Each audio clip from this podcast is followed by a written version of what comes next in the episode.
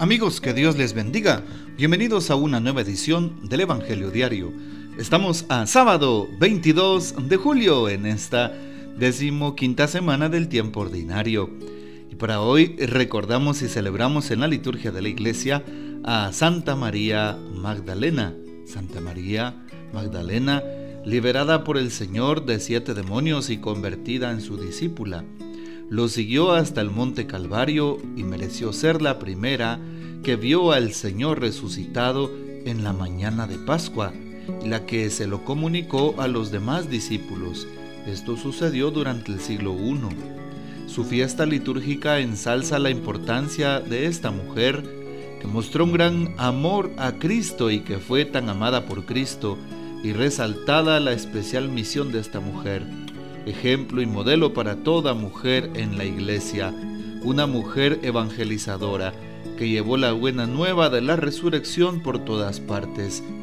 Se le confunde pensando que esta es aquella mujer pecadora, que es adúltera o prostituta.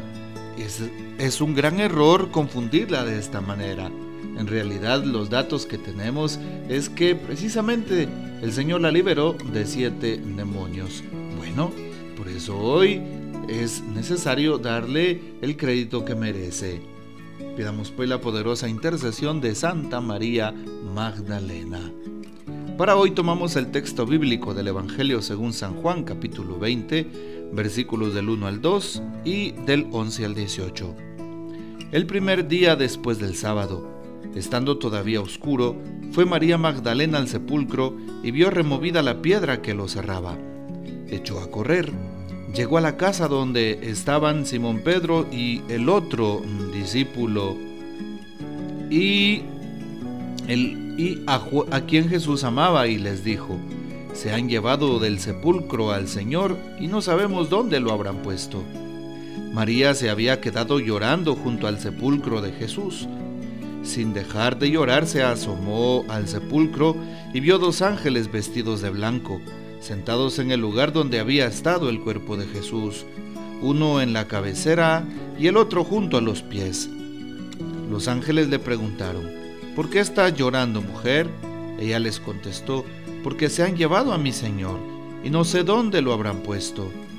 Dicho esto, miró hacia atrás y vio a Jesús de pie, pero no sabía que era Jesús. Entonces él le dijo, Mujer, ¿por qué estás llorando? ¿A quién buscas? Ella, creyendo que era el jardinero, le respondió, Señor, si tú te lo llevaste, dime dónde lo has puesto. Jesús le dijo, María. Ella se volvió y exclamó, Rabuní, que en hebreo significa maestro. Jesús le dijo, Déjame ya porque todavía no he subido al Padre.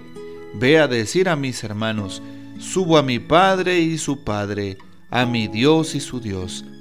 María Magdalena se fue a ver a los discípulos para decirles que había visto al Señor y para darles su mensaje.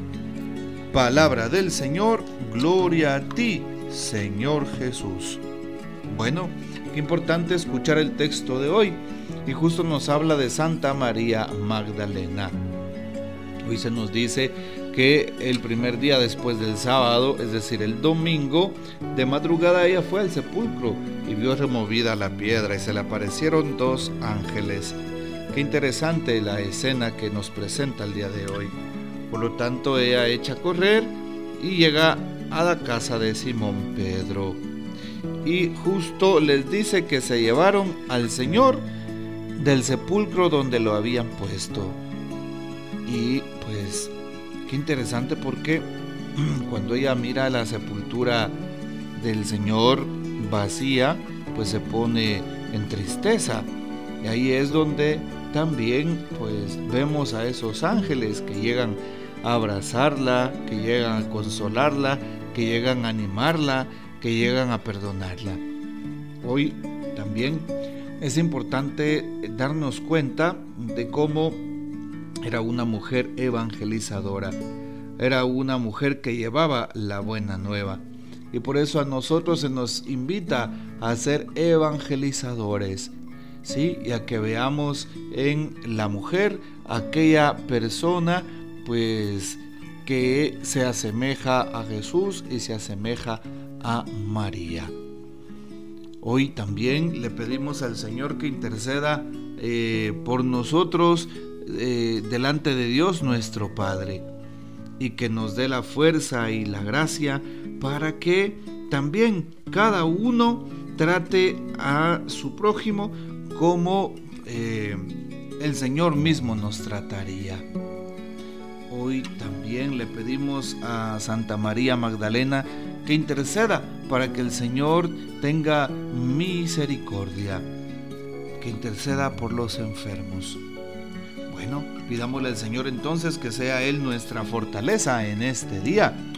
Y pues así como María Magdalena se encontró con Él, que nosotros sigamos encontrándonos con Él, encontrándonos cara a cara y de esa manera compartir el reino y compartir nuestra fe. Hoy también vale la pena escuchar lo que dice el Papa Francisco, así es en su reflexión para este día, sábado. Cristo ha vencido y nosotros con él, así la titula. La piedra del dolor se ha volcado dejando espacio a la esperanza. Este es el gran misterio de la Pascua.